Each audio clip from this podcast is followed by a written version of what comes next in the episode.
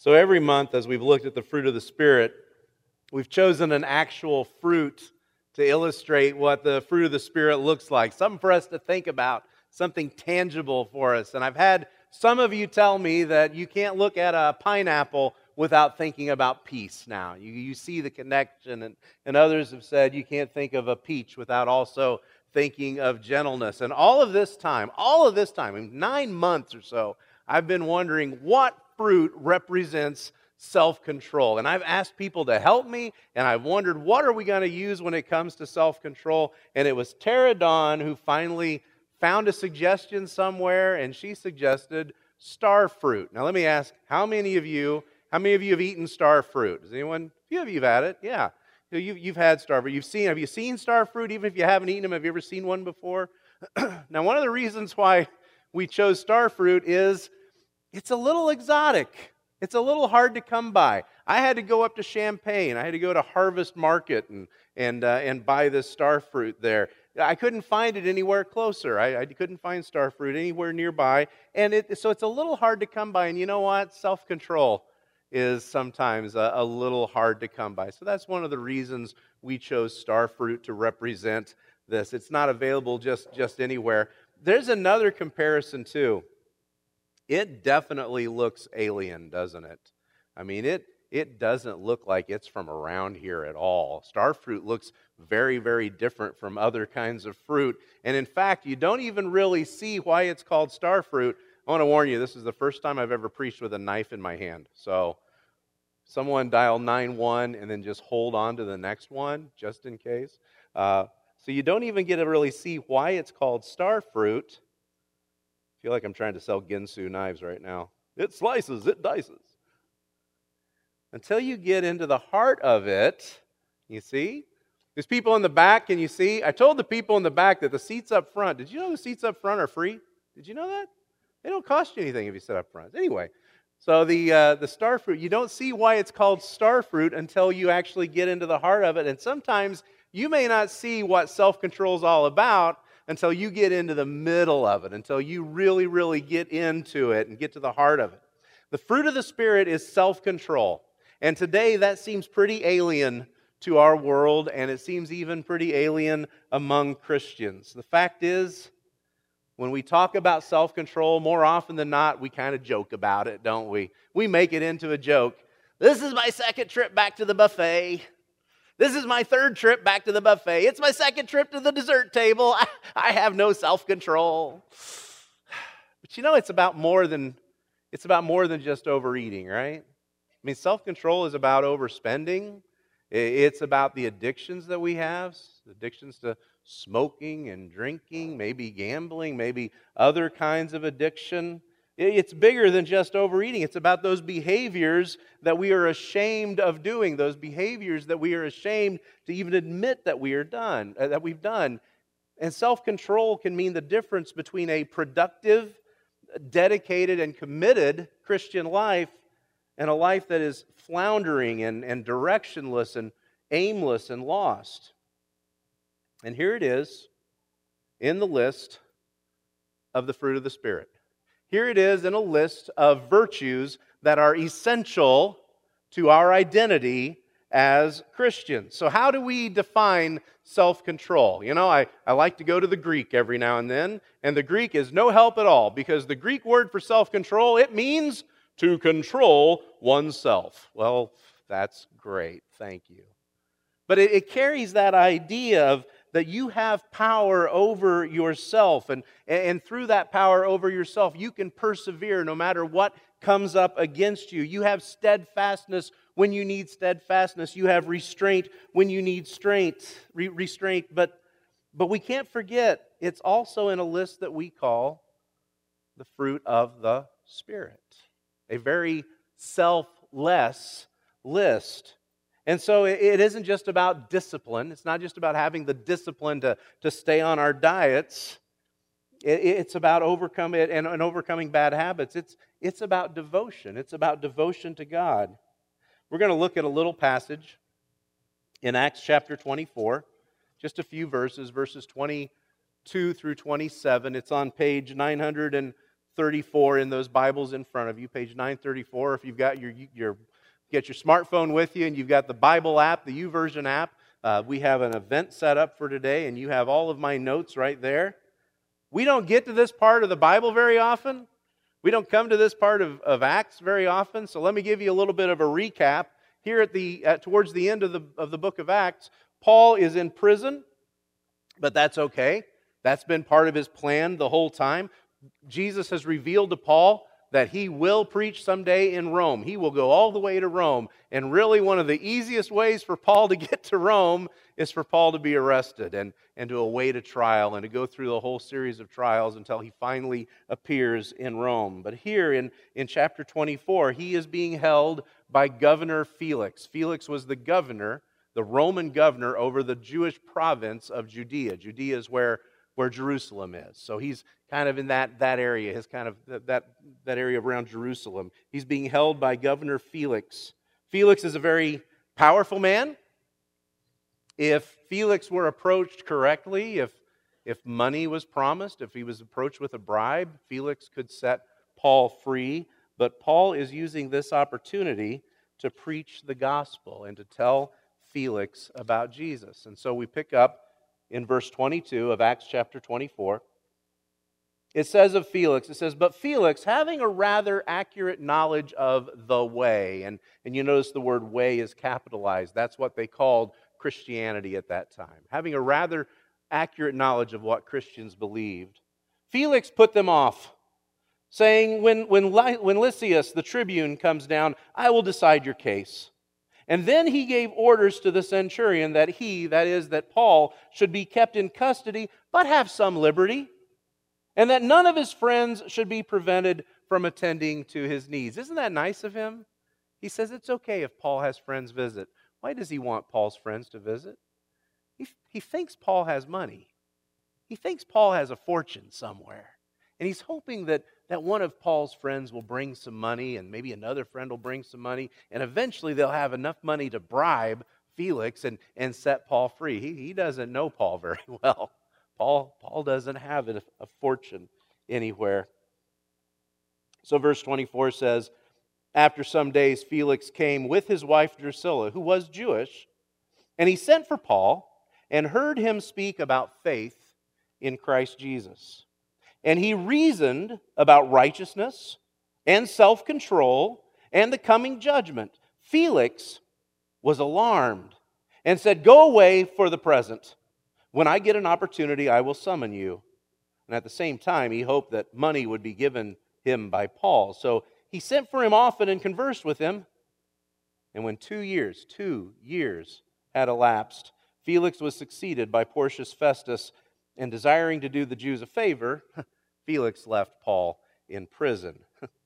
There's a lot going on in this passage. And in, in verse 24, it says that, that, that Paul uh, came to Felix and Paul spoke about faith in Christ Jesus. And verse 25 says, and he reasoned, and as he reasoned about righteousness and self control and the coming judgment, Felix was alarmed. There is a lot in that one sentence that we need to unpack.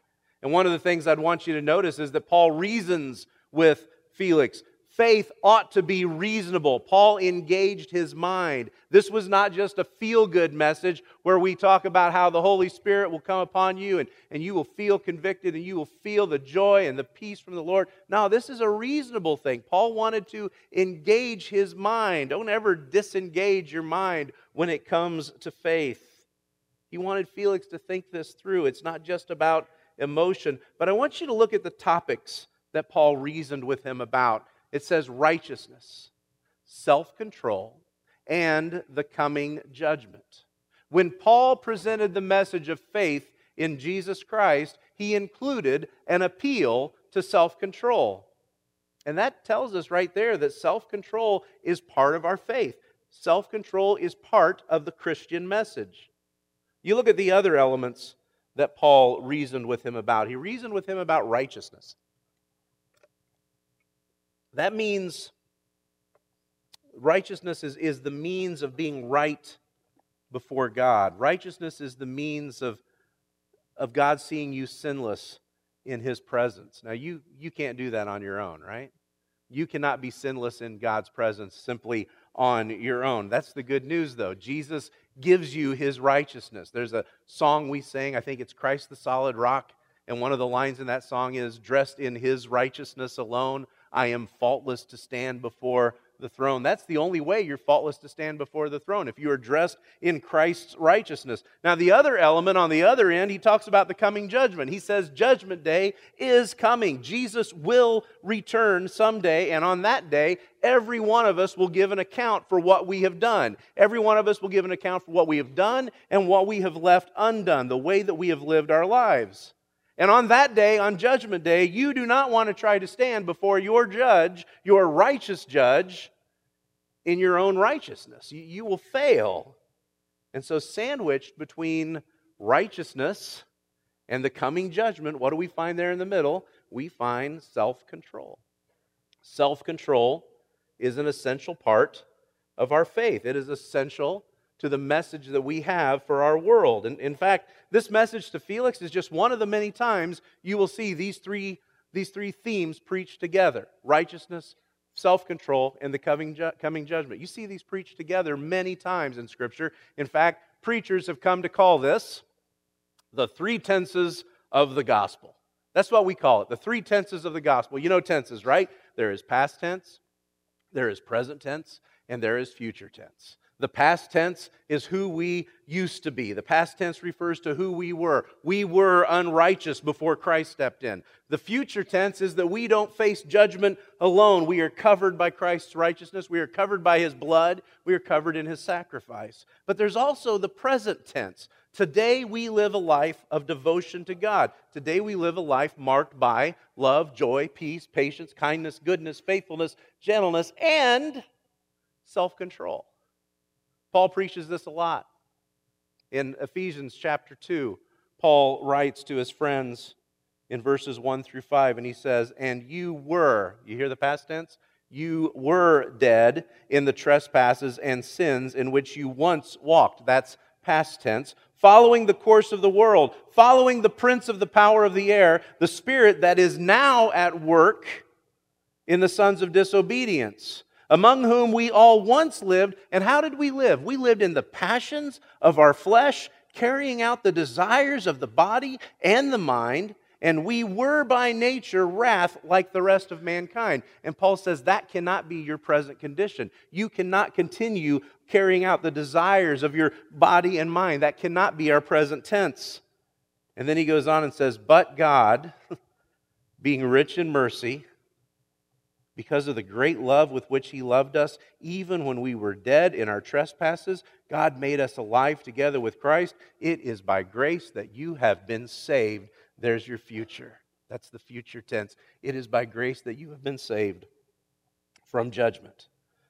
Our message, the gospel message, the good news of Jesus Christ, contains self control. And when we forget that, when we forget that self control is part of the gospel, people notice. You see, it's not just that self control is part of our message, self control is part of our witness. People expect to see Christians as self controlled people. Like it or not, the world around us expects Christians to have a different kind of character. They expect love, joy, peace, patience, kindness, goodness, faithfulness, gentleness, and self control. They expect those things out of us, and they notice when we don't live up to those. And right or wrong, they judge us when we don't live up to that. They notice our hypocrisy. Now, whether that's the hypocrisy of a televangelist who, who is asking for $54 million so he can buy the latest and greatest jet plane, or whether that's the hypocrisy uh, uh, of the Christian down the road, the person who attends the church down the road, who's, who's living a life that is completely out of control, who's living a life of anger and rage and lust and, and fighting and dividing and, and doing all of those things. And they will call us on that, and they will judge us by what they see on this list, and they will judge us when they don't see what's on that list in our lives, and they have every right to do that. There's a couple of very interesting mentions about Governor Felix in this passage. I don't know if you caught these or not. Verse 22 says of Governor Felix, he had a rather, I like the way he put it, he had a rather accurate knowledge of the way. And you notice that the word way is capitalized in your Bible. During this period of history, they still didn't know what to call Christians yet. They hadn't decided what they were going to call us. In Antioch, we were being called Christians, and a few other places that name was catching on. And they knew that we were a church, but, but, but there were lots of churches. Church just means gathering. There were a lot of people who were gathering for a lot of different reasons, so they didn't know what to call Christians. A lot of us were Jewish, some of us weren't. They were bringing more Gentiles in, so they called us the Way. They said, Jesus, you know, Jesus said, I am the way, the truth, and the life. They said they preach about the way of salvation, so let's just talk, call these people the way. And it says of Felix, he had a rather accurate knowledge of the way. He understood the church, he understood Christians, he knew what they believed, he knew how they lived, he knew their values, he knew their virtues, and he knew that they lived by self control. And so he hears Paul's message there in verse 25. He hears that message of righteousness, self control, and the coming judgment. And it says there in verse 25, it says, Felix was alarmed. And he said to Paul, Go away, go away for the present. If you're reading the NIV, the NIV says he was afraid. The Greek word there the Greek word there means he was terrified. Now, Paul's in prison. Paul has no power at this moment at all. Why on earth was the governor of the entire province, why was he terrified by what Paul said? He was terrified of what the gospel message was calling him to. He was convicted by the Holy Spirit about what the gospel message was calling him to. Now, now what we know of Felix, what we know of Felix is that he was a Roman. He was a, a high standing Roman. He's the governor. He's married to Drusilla, who is Jewish. By the way, Drusilla is his third wife, okay? And what we know historically of Felix and Drusilla is this seems to be a marriage that was based on power it was based on, on social climbing. This was a marriage that was based on greed and lust. I don't know if you know this or not, but there's, there's still marriages like that out there. You see a lot of them on TV. This was a marriage based on power and lust and social climbing and greed. And so when Paul explains the gospel to Felix, including a message about self control and the reality of judgment, Felix is convicted and he knew he didn't live up to that. And he says, Go away. I don't want to hear anymore. He wanted no part of it. Remember one night, many years ago, sharing the gospel with a friend of mine, telling a friend of mine about freedom in Jesus and forgiveness of sins, telling that they didn't have to worry about their sin anymore and, and the promise of heaven. And in that gospel presentation, and in the way that I shared faith in Jesus, I mentioned self control. And I mentioned that you have to live a different life, you have to have different standards as a Christian? And my friend said, No, thank you. I don't, I don't want anything to do with that. That's too hard, and, and that's not what I want to do with my life. And, and that was heartbreaking. But at the same time, I, I appreciated that. I appreciated it so much more than the half hearted commitment I see from a lot of Christians because so many Christians, so many Christians seem to hope that God grades on the curve. You know what I mean? They kind of hope that God grades on the curve. I know I'm not the best Christian, but as long as there's someone worse than me, maybe he won't notice me as much. You know, maybe maybe he'll grade on the curve. And I know I shouldn't do these things, but but that's what grace is for anyway. I'm not perfect. I'm just forgiven. Let, let's just hope that I can get by with this and I'll just go on sinning and doing what I want, no concern for self control, no concern for that call to holiness, and no concern for what that looks like to people outside the church, and that is simply hypocrisy. And if we if we could just trust God, if instead we could just trust him, if we would just hold to him tightly, what we would see is that self-control is also part of our promise. Self-control is honored and it is empowered by God. You know, the Greeks valued self control. The Greeks saw self control as one of the highest of all virtues. They thought the self control was the foundation for the other virtues that you had. And so you needed self control if you were going to have other virtues. The, the, the, the, the Stoics believed that, that self control was, was absolutely essential, which, which leads us to ask a very important question why is it last in Paul's list? If it's so important to the Greeks, if self control is essential, why did Paul put it all the way to the very end? Why did he make it the last one in his list? I've mentioned this many times. We've said this many times. It's not about you.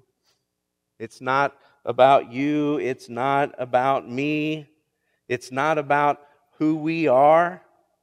This is the fruit of the Spirit. It's not the fruit of Jason. This is the fruit of the Spirit. It's not the fruit of Eric. And if you are going to pick up your cross and follow Jesus, self cannot be first. Self cannot be at the center. Now, I want to make sure you understand that is not to say, as I have heard preachers preach before, that is not to say that when you encounter the word self control in the Bible, you just remember that what it really means to a Christian is spirit control. I've heard Christian preachers say that. The word self control in the Bible to a Christian, it really means spirit control. And you just pray that the Holy Spirit would take hold of you, and the Holy Spirit's the one that's going to protect you from all of these horrible things. I'm sorry, that's not how it works. That's never how it works. There's a reason it's called discipline. Yeah, because no one wants to do it, right? There's a reason it's called discipline. Sometimes it hurts, it's hard to do, but it's worth it. Self control is setting aside what you want now for yourself so that you can fall in love with something better. William Barclay, an old time preacher and teacher, William Barclay said self control is that great quality which comes to a man when Christ is in his heart that quality which makes him able to live and walk in the world and yet keep his garments unspotted from the world. You can't hear that definition of self control without recognizing the closeness of Jesus, can you? Did you hear it? It is that great quality which comes to a man when Christ is in his heart. That quality which makes him able to live and walk in the world and yet keep his garments unspotted from the world. And as you grow in self control, you grow in your closeness to Christ. You know his heart, you know his presence, you know his presence just as you do when you grow in love, joy, peace, patience, kindness, all the rest of the fruit of the Spirit. Self control is just as much a part of the fruit of the Spirit as all these others. And you know, if I said to you, if I said to you, I know a person who's a Christian, I know a person who says they're a Christian, they're in church every week, you know, they, they come every Sunday, they, they, they give their money, they give their time. This person's a Christian, but they don't love people. You would say, well, that person's not a Christian then. Now, I want you to understand that's not being judgmental. Jesus said, all men will know you are my disciples if you have love for one another, right? So if we saw someone who claimed to be a Christian and yet was not loving, at that point we would stop and say, that person's not a Christian. If I said, I, I, know a person who's a Christian, but they're not joyful, they are down on everything, they are never joyful, you would say, well, that person has a problem because the joy of the Lord is your strength, according to the Bible, right? It says, the joy of the Lord is your strength, right up there. Nehemiah 8, verse 10. That person doesn't have any strength in their faith. That, that person's faith isn't quite real, is it? If I said, I know a person who is a Christian, but they are not kind, you would say, well, they've missed the boat. Christians are supposed to be kind. It is kindness that leads people to repentance, and, and we're supposed to show the kindness of God. So if I said, I know a person who's a Christian, but they're not self controlled, I know a person who's Christian, but they're not self controlled. They are running wild. They are saying everything they want. They are doing everything they want. They are sinning every way they want. They are rampantly sinning. You would say, ah, you know, we all make mistakes. Uh, we're not called to be perfect. We're just called to be to be forgiven. Let them live their own life. They're, they're not hurting anyone. It's part of the list. You can't be the person you're called to be without self control. The fruit of the Spirit is self control. Self control is essential to your identity as a Christian. It is just as essential as God's grace that, that gives you his righteousness, as Christ's sacrifice that, that covers you in his righteousness. It is just as essential as you calling on the name of the Lord, calling on the name of Jesus to be saved.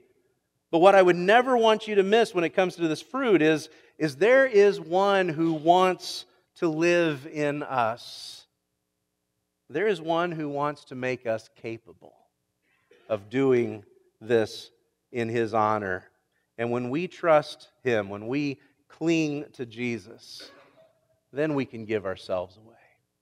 Then we can live lives of self control. And the reality is, I can't do this by myself. You can't do this by yourself, can you? You, you can't do this by yourself. I'll admit that for me. I'll admit it for you. I need help. If I ever think that this is about Brett having enough willpower to, to not sin, I have missed the point. I have missed the reason for this being a part of a list called the fruit of the Spirit. It's about Christ's presence. It's about Jesus' presence in me, holding me to his likeness, holding me to his character, holding me to his righteousness. You can't do that on your own. You know that. But thank God none of us are ever on our own. That's what we remembered earlier today. We're never on our own. That's what we remembered earlier when we came to this table. We took the cup together, we took the bread together, we took them together. It's a family covenant. We are one and we are here for each other. Now, in just a moment, I'm going to pray. And in a, in a moment, we're going to pray. Some of, you, some of you are leaving, some of you are sticking around to, to share a meal and to share the work of packing up those shoe boxes. But Hannah's heading out to the entry area, and Hannah has something for you in the entry area. Not a lot, so, you know, kind of be careful here, but we've got a few pieces of, of star fruit out in the entry area today. If you've never had star fruit, we just want to give you a chance to taste one and, and try it. If you've never tasted it, uh, I'll warn you, it's not quite ripe right now. so it's a little tart, but, but that's okay. You'll be okay. I do want to warn you also, for those of you that have kidney problems, you're supposed to stay away from star fruit. That does not mean you have to stay away from self control, mind you. you. You know more than anyone that you've got to have self control, don't you? But, but star fruit has an enzyme that is apparently kind of like with a lot of other fruit, like grapefruit and others. You've got to be really cautious if you have kidney problems. So I will warn you up front. But I, I, I wanted you guys to taste what star fruit is like. And, and, and the best way to eat star fruit is to share it, to slice it up and to, to share it with one another. And I just want to invite you, after, as you go out into the entry area, grab a slice and enjoy us just one slice off of the star fruit and rem- let that be a reminder self control is not about being alone. Self control is never about being alone. It is about how we support each other. It is about how we encourage each other. It's about how we look for the image of Christ in one another. Let's stand together and pray.